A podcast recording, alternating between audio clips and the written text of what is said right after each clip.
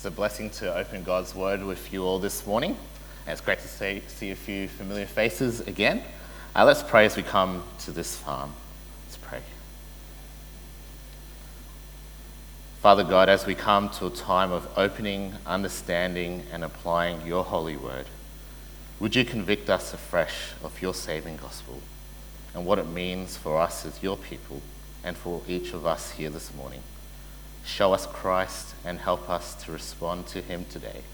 It's in Jesus' name we pray. Amen. John and Jane are your average church going family. On Sunday morning, they wake up, they hit the snooze button a couple times, uh, then they rush a bit of brekkie in, uh, they get out of the house at 9.25 and into the car for church. They bust through the entrance, it's about quarter to 10 at this moment, they're thankful they missed the fast opening songs. They have to sit through some notices, hoping they weren't spotted by anyone as they came in late. Uh, then another bunch of songs might come up. Is it going to be the song that we sing way too much? Is the pianist going to stuff up? How many repeats is the band going to do? How many wrong lyrics are going to be there on the string? Then it's time for the sermon. John, he hits the snooze. Jane waits for the lame joke, uh, the illustration about the preacher's kids, or that C.S. Lewis quote that comes in. John, he wakes up halfway. He complains about the rock hard seats. Then he opens his phone and he pretends to open his Bible app. Jane opens the bulletin. They both think about what's for lunch. John, he looks at his watch. It's 10:24, 10:25. 10:26.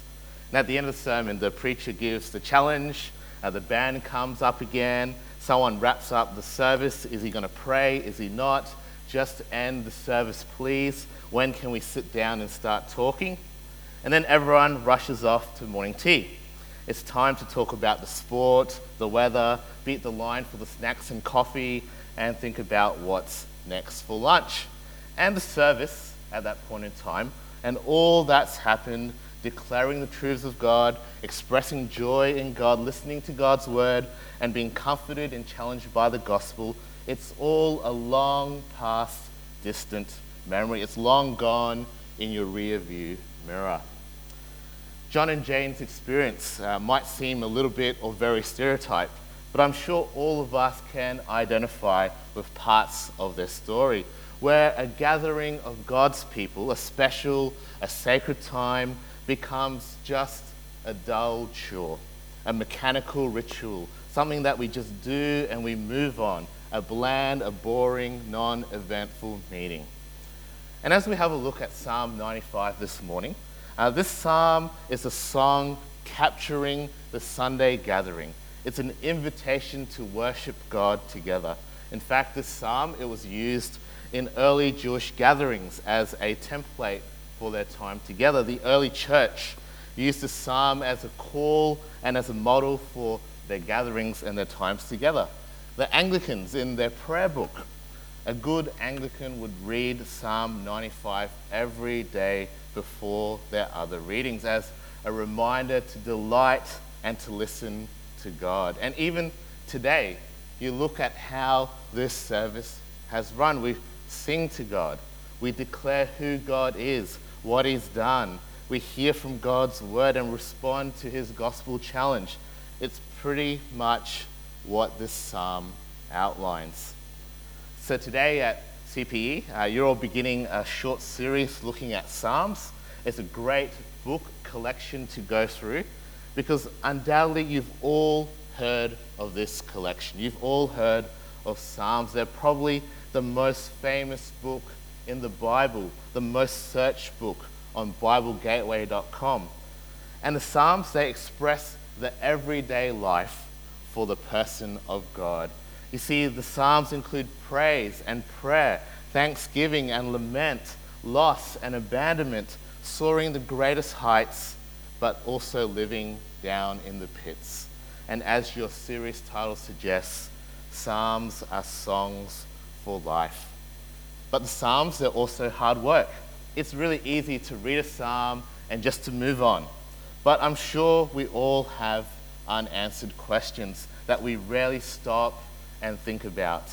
And reading, understanding, applying Psalms, it is hard work, but the payoff, I hope, is massive, you see, because the Psalms, they are a critical, vital part of God's Word. You see, they witness to God's grand plan of salvation. They give us a glimpse into how God's people live together, and they point us, most importantly, to God. God, who is the great Creator Lord and the righteous yet merciful King. So now we're going to jump back into Psalm 95, and there's three things about the context that we need to know about. The first thing is this psalm is not primarily about the individual, it's about us, the gathering of God's people. I think it's easy when we think about worship to think it's just a me thing, me and God. And we definitely should be devoting time by ourselves to spend delighting in God.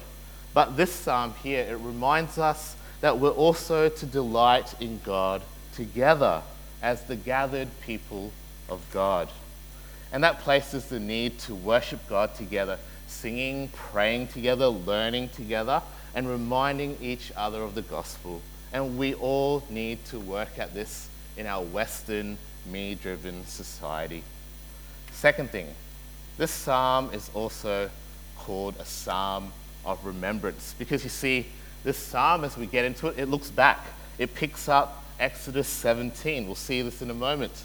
And then it looks forward too. It goes to Hebrews 3 and 4. It piggybacks of Psalm 95. You see, this psalm is a great example of the continuity of Scripture.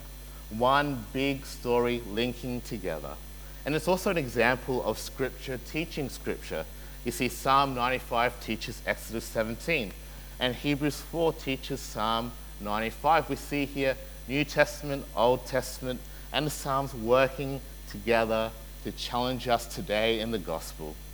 And the third thing, this psalm was probably used in a Jewish festival. It's called the Feast of Tabernacles. And in this feast, people, uh, Israel, they remembered their time in the wilderness. They were doing slow burnouts in the desert sand for 40 years, if you read the first five books of the Bible.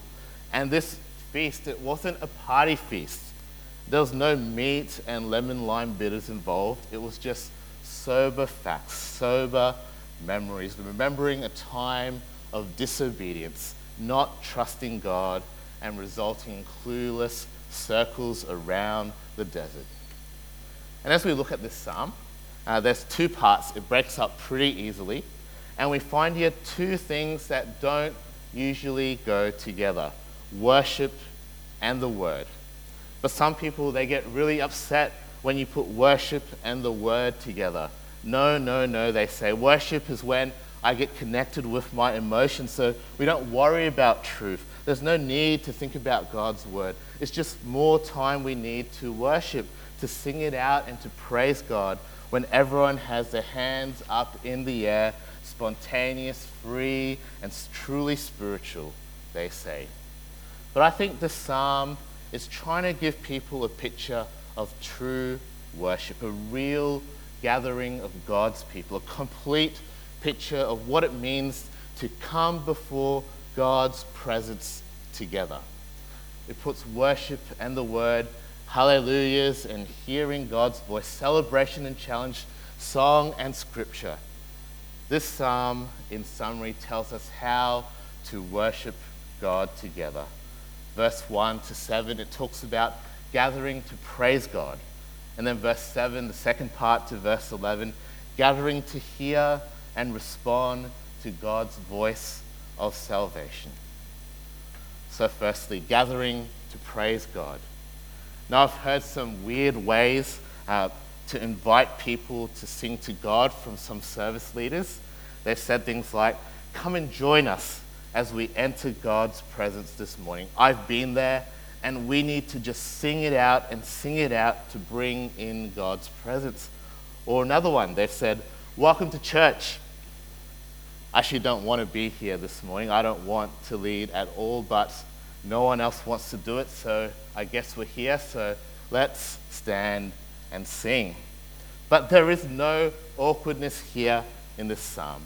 The psalmist invites people to gather in praise to God. It's a very ordered service, you'll see, with three calls to praise verse 1, verse 2, and 6. It's spoken by a priest, or it's probably spoken by the people themselves, uh, speaking these words as they gather and calling each other to praise God. And then there's two reasons for praise verse 3 to 5 and verse 7.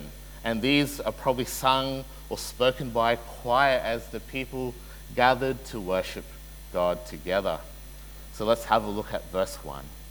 It says, O come, let us sing to the Lord. Let us make a joyful noise to the rock of our salvation. Let us come into his presence with thanksgiving. Let us make a joyful noise to him with songs of praise.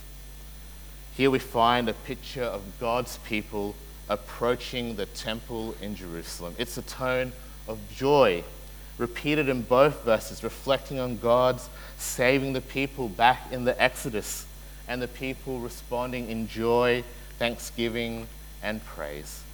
Then we keep going, verse 3 to 5 is probably by the temple choir singing, For the Lord is a great God and a great King above all gods. In his hand are the depths of the earth, the heights of the mountains are his also. The sea is his, for he made it, and his hands form the dry land. Here are reasons to worship God, celebrating God's greatness. We've sung these this morning, and it's a theme in Psalm 93 to 100. Because we read here, because God is above all the fake, idol, made up gods of the world. He controls the heights and the depths of the earth, even the chaotic mystery of the sea.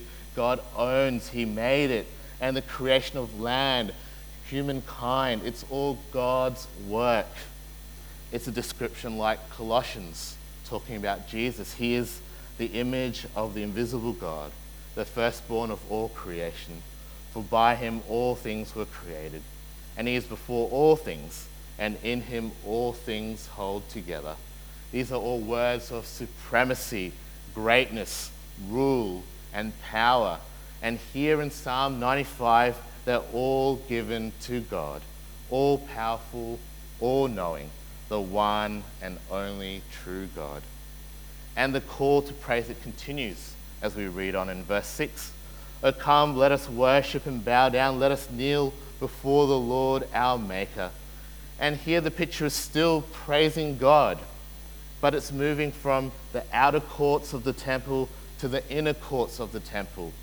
But here it's a picture of reverence, humility. It's prostrating before God. It's a sign of surrender, lowliness, accepting our place and acknowledging God's place. He's God and we're not. You see, praising God is a joyful thing, but it's also a reverent action because God, He's holy, righteous, and pure. And we aren't any of those things without Jesus. And finally, verse 7 For He is our God, and we are the people of His pasture and the sheep of His hand. The choir sings reasons again to praise God. We're God's chosen people, His flock. He's our shepherd. You know, out of all the nations, tribes, and the people of the world, God, He chose Israel. He saved Israel, and God made His presence among Israel. And if you're a Christian this morning, if you follow Jesus this morning, God chose you. He saved you in Christ. He's your shepherd. He takes care of you. You're one of God's chosen people. And that's something to praise God for. The opportunity to have a right relationship with God made available freely, graciously through Jesus and his work on the cross. And if you don't know God personally this morning, God does, he invites you to have this right relationship with him as one of his, one that God loves and takes care of see God saved you and it's through Jesus. And I'm sure Pastor Iggy or any of the leaders here would love to tell you more about this today. So that's the first part God's people gathered to praise God. And now, as we keep reading, there's a change in language. It moves to the second part gathering to hear and respond to God's saving voice. I think this is the part that Western Christians struggle with the most because there's so many voices fighting for our attention. Our phones, our computers, the news, Netflix, Facebook games, instant messaging, emails, ads on the bus, in the shopping center, on your TV. We hear from so many different things that we struggle to hear God's voice. We find it hard to pause and to listen to God, to sit under His word and reflect on His saving call on our lives. But in this gathering of God's people in Psalm 95, the preacher, he gets up and he's got his word from God, and the preacher says from the end of verse 7, he says, Today, if you hear his voice, do not harden your hearts as at Meribah, as on the day at Massah in the wilderness, where your, when your fathers put me to the test and put me to the proof, though they had seen my work. Meribah and Massah. These are places in Exodus 17, verse 7, if you want to have a look. Meribah means contending, disputing, arguing with God, and Massah means a place of testing in Hebrew. And these were places where God's people, whom God they just saved, He just saved them from Egypt, uh, they were contending and testing God. It's kind of like many of our sports stars today, they're just constantly whining and whinging if you read this. If only we had died by the Lord's hand in Egypt. There we sat around pots of meat and ate all the food we wanted. But you have brought us out into this desert to starve this entire assembly to death. And why did you bring us up out of Egypt to make us and our children and livestock die of thirst? The psalmist continues in verse 10 For 40 years I loathed that generation and said, They are people who go astray in their heart, and they have not known my ways. Therefore I swore in my wrath, They shall not enter my rest. And you see people, they associate places with memories. Uh, for me, Hervey Bay, that was when I caught my first big fish. Uh, Mapleton, uh, the youth campsite, was uh, where we ate out the whole kitchen in one youth camp weekend. Coochiemudlo Island, it's the place where we walked around the island five times in a day. Uh, Macca's Warrigal Square was where I asked out my now wife Angela. It's a great excuse to eat fast food, Macca's.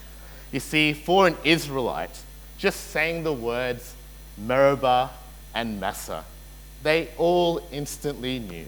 That's where we disobeyed God. That's where we tested God and argued with God. And as a result, we spun our wheels around the wilderness for 40 years, and a whole generation didn't make it into the promised land. They died in the desert. So, the preacher's point here if you hear God's saving voice today, listen to him and respond by obeying and trusting God today. Don't do what they did in the desert. Obey God today. You see, the Israelites, they were responding to God saving them in Egypt. But today, for us, God saved his people in an even greater way, the most ultimate way through Jesus dying and rising again. You see, today God has saved us from sin into new life.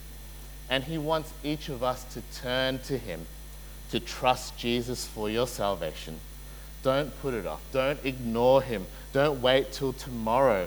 Turn, hear, trust, and live it out today. It's a pretty straightforward psalm. We've just gone through it, and now I just want to spend the rest of this morning teasing out how this psalm shapes us and our gatherings, our times together as God's people, but also what it means for each of us this morning. Four quick comments. Sometimes we do things for not so great reasons. One of my good friends, who's here this morning, uh, he took out a home loan and he picked St. George Bank with pretty ordinary to bad interest rates, but only because he liked the dragon logo of the bank. And sometimes when we gather, we give attention to God for also subpar reasons too. We give attention to God because you need to fill your weekly ritual. You need to be seen at church because you had the butterflies in your tummy that God was calling you. Because you feel bad that you haven't given God attention this week so you can get your blessings in your life. Because your friends are doing it too and you do it too.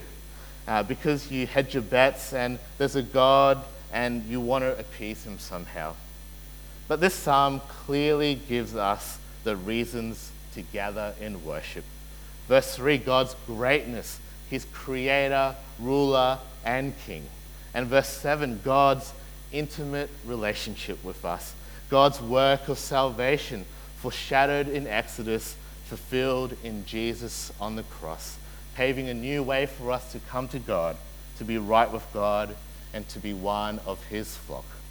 You see, worship is in response to God's greatness and his saving relationship with us. That's what should overarch our meanings and what each of us should be focusing on as we gather together. The songs, the prayers, the message, the giving, even the announcements and the spots, our conversations, and our care for each other. All of these actions are in response to God's greatness, God's grace, and the gospel message that gives us hope of new life with Jesus. Second, worshiping God involves your whole being. The word worship, I think, is one of the most misused words in the church today. But really, it's not about just music, it's a whole life orientation. It's towards God and giving God the greatest worth in our lives. And this involves your whole being your head, your heart, and your hands. And we see this in the Psalms singing, shouting, joy, bowing, kneeling, gathering together, moving in and in and in, truths showing God's worth. You see, worshiping God involves your whole being. All aspects of your life are affected, from what you know to how you feel, and then what you do. And in our corporate gatherings, as we gather for church, it affects our singing, the sermon, the conversations before and after. You know, it's funny, the Pentecostal movement has somehow muddled up our thinking. On one side, uh, people they tell me that I'm stoic, I'm emotionless, uh, that I'm not worshiping God properly because of that. Someone told me that once in my old church when I was leading music. Then on the other side, someone uh, got up during a members meeting, again at my old church, and they said I was a Pentecostal just because I show a little bit of emotion and I smile a bit when I'm up front. You see, because of the extremes, we've pushed back so much in our gatherings. We feel like we have to sing stoically, no smiles, none of this hand raising business, no smelling your next door neighbor's BO. But the Psalms, they show the gathering of God's people, full of truth, full of emotion, and full of physical response. So as we gather, the gospel, God's greatness, this new way to relate with God won by Jesus. It hits our heads, what we know. It hits our hearts, how we feel. And then our hands, what we do. And when our actions are in response to the gospel and we love those around us, we should be free to respond with noticeable exuberance, if that's who you are, or with a reserved front and an internal delight in the gospel, if that's who you are too. Worshipping God in our corporate gatherings and in your whole life, it involves your whole being. Thirdly, our worship gatherings actually center on hearing God's saving voice. I think we need to be clear on our definitions. Singing and music, they can be an act of worship, but Christian singing and music, it doesn't equal worship. And here in Psalm 95, this worship gathering, this corporate gathering to worship God, it centers not on the music bracket, but it centers on the message, hearing God's voice. It's the main course of the service, it's the central element of our time and the focus of our gatherings. And that means a couple things. We need to be attentive to God's word preached, not relaxing, not snoozing, not on your phones, not critiquing, not wishing John Piper or your favorite speaker was preaching, but listening to what God is saying, asking how God is convicting you, how He's challenging, encouraging, and rebuking you as the Spirit of God works in the saving work of Jesus into your life. Our gatherings center on hearing God's voice. And final comment true worship results in obeying God's saving voice today. That's really the crux of this psalm. Listen to and obey God today. Every moment of our days, every time we gather, God's Spirit is at work in us, convicting us of Jesus, our need for Him, and growing us into His image.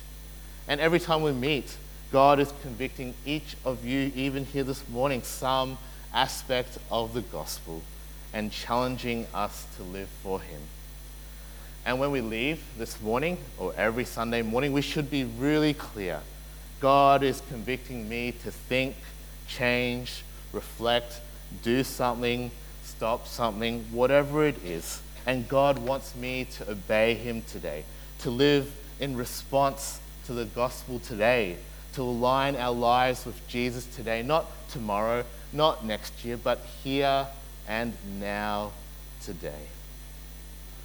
But like I said in the beginning, uh, we approach our gathering so unprepared. We see our time as bland, as ordinary, that we aren't seeking to hear from the Almighty God Himself. And we're not looking to obey His call in our lives. But this psalm stresses urgency. Hear God's voice today. You see, the wandering Israelites, they were saved by a mighty work. Then they disobeyed God. They whined and they whinged and they rejected God's voice. And they didn't enter their rest, the promised land. And for us today, the psalmist says, and the author of Hebrews says, we're also in the land between salvation and rest. We're between the cross and eternity.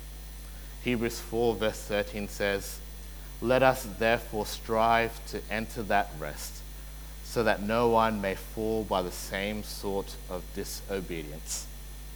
So don't make Israel's fatal mistake. Hear God, listen to a saving voice, and respond.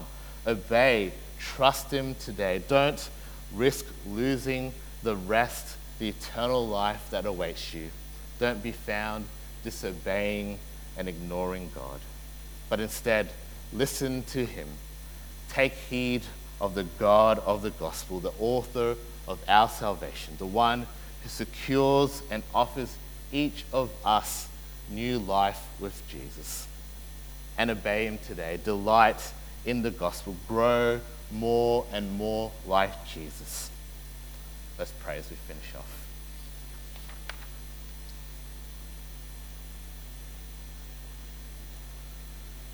Father God, thanks for the immense privilege we have of gathering in your presence. We know that you are the one who makes it possible through the work of Jesus. Father, help us not to take this for granted. Keep us reminded of the way you've made this gathering possible. And Lord, help us as we gather to have a right attitude towards you. Help our heads, our hearts, and hands to be ready to give you praise in our lives, whether that be in our gatherings or outside our gatherings as we live for you day by day. Father, make your presence very clear to each of us this morning. And please be convicting us to hear your voice, to listen to your will, and to obey your call in our lives. Most importantly, help us to respond to Jesus today. Help each of us to surrender our lives under his lordship. We pray these things in Jesus' name. Amen.